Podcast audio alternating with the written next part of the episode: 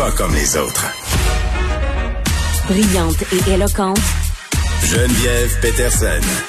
elle expose toutes les facettes de l'actualité. Cube Radio. Dossier qui a attiré mon attention dans le journal de Montréal. On parle de l'aide médicale à mourir. Est-ce qu'une personne en santé devrait pouvoir réclamer à l'avance de recevoir l'aide médicale à mourir? Euh, Dans certains cas, c'est ce que propose euh, la Fédération des médecins omnipraticiens du Québec. On est avec le docteur euh, Louis Godin, qui est président de la Fédération. Docteur Godin, bonjour. Oui, bonjour. Eh, Avant qu'on se parle euh, du dossier de l'aide médicale à mourir, euh, parce que je sais que vous serez euh, à la commission parlementaire là, sur la vaccination cet après-midi, la fédération qui va participer. C'est quoi la position des omnipraticiens sur le fait d'obliger les travailleurs de la santé à se faire vacciner? Nous allons être favorables à cette mesure-là. Cet après-midi, nous allons dire que les médecins et les travailleurs de la santé, Hmm. Particulièrement ceux qui sont en contact avec les patients, doivent se faire vacciner. Ce sera c'est une position qui est sans équivoque pour nous. Euh, vous savez, la vaccination, c'est probablement notre meilleure arme pour se sortir de cette pandémie-là. On a fait beaucoup d'efforts depuis 18 mois. On sait actuellement qu'avec la situation du variant Delta, on a besoin d'un taux de vaccination qui est plus grand. Euh, donc, il faut absolument euh, que nos travailleurs de la santé soient vaccinés. C'est une question de protection pour eux. On sait, je veux dire, qu'il y a beaucoup de pression sur le personnel de la santé, donc il faut les protéger. Il faut protéger aussi de façon prioritaire les patients, les patients qu'on soigne. Et, et l'autre élément, je vous dirais, je pense que c'est un message à lancer, que c'est d'une importance capitale de se faire vacciner. Si on veut se sortir de cette crise-là, j'entendais ce matin le directeur de la santé publique parler Mm. de 90-95 de, de, de pénétration de vaccination. Donc, pour nous, c'est une obligation qui doit être là. Les seules exceptions seraient des médecins ou des travailleurs de la santé qui, selon nous, ont des contre-indications bien, bien euh, documentées sur le plan scientifique. À ce moment-là, on devra avoir des accommodements particuliers pour ces gens-là. Mais Je pour comprends. les autres, ils devraient se faire vacciner. Oui, puis j'imagine que c'est une position qui est partagée par euh, la plupart des médecins. là. Donc, clairement, Oui. là, Il n'y a pas de, vous distance. savez, là, notre position, elle est basée sur les évidences scientifiques et c'est ce que la science nous dit. Parfait. Donc, euh, pour nous, c'est très clair. Bon, euh, petite question, euh, docteur Arruda qui a remis en doute la vaccination obligatoire étendue, par exemple, au personnel de l'éducation. Est-ce que vous pensez euh, que l'étendre à d'autres professions, là, ça serait une bonne chose? Parce qu'on parle là des travailleurs de l'éducation, mais on a proposé, euh, la chef du Parti libéral, Dominique Anglade, de proposer d'étendre ça aux gens qui travaillent en garderie, euh, les gens qui travaillent dans les municipalités, bref, presque tous les métiers là, où on a des contacts avec le public ou euh, qui ont un lien avec l'État. Ben, en fait, vous savez, c'est un geste très important, là, surtout dans une société comme la nôtre au Québec, d'obliger quelque chose, là, particulièrement qui touche l'intégrité physique. Mais en même temps, on sait là qu'on a une cible à atteindre et, et on devra l'atteindre cette, Ouais. cette cible-là là, pour notre bien collectif.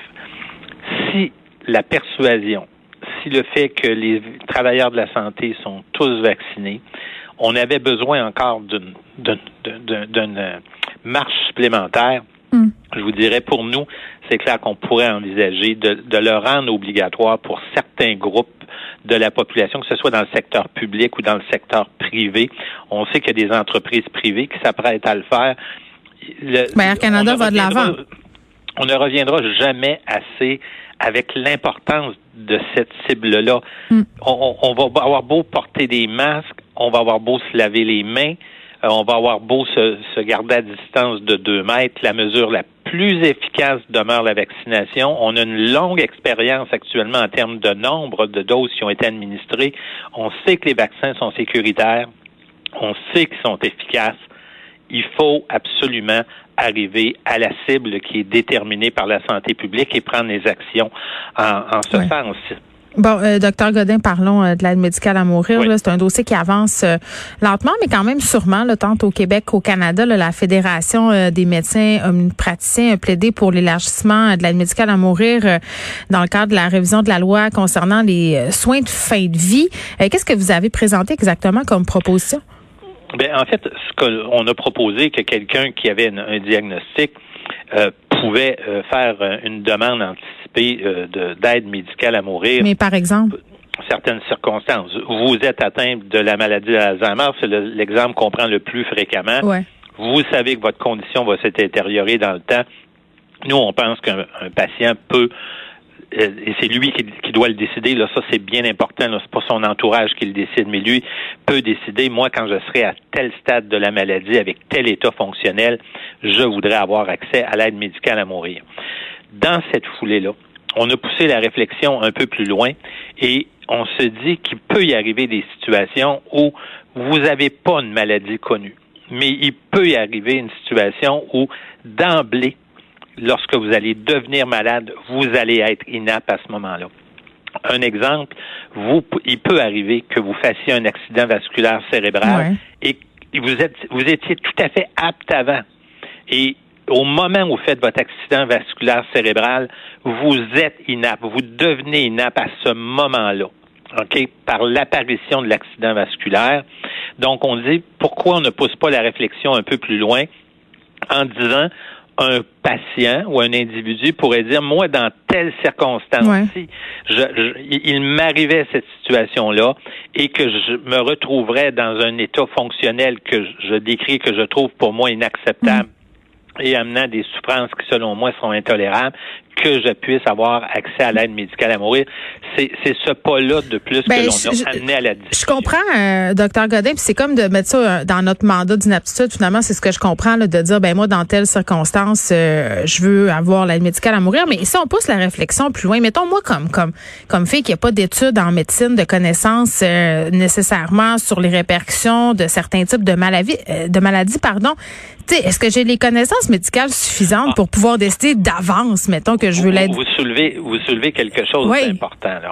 Euh, une fois qu'on a dit ça, puis qu'on accepte ce principe-là, parce que le principe est bon, là. Travail, il y aura tout un travail qui devra être fait pour s'assurer que les individus aient tous les outils nécessaires pour bien juger de, de, de, de ce qui peut se produire et qui puissent fournir la décision la plus éclairée possible, qui puisse faire en fait une décision éclairée. Et ça, on devra mettre sur pied les outils pour que ce soit fait. L'autre élément qu'on mentionnait, qu'on devra sûrement faire si on allait de l'avant là-dedans, cette décision-là, elle devrait être revue à, à, certains intervalles.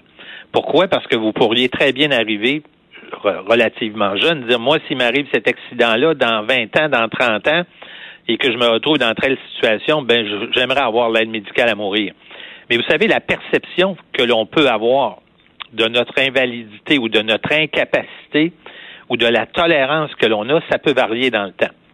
On ne voit pas nécessairement les choses de la même façon quand on a 30 ans que quand on a 60 ans.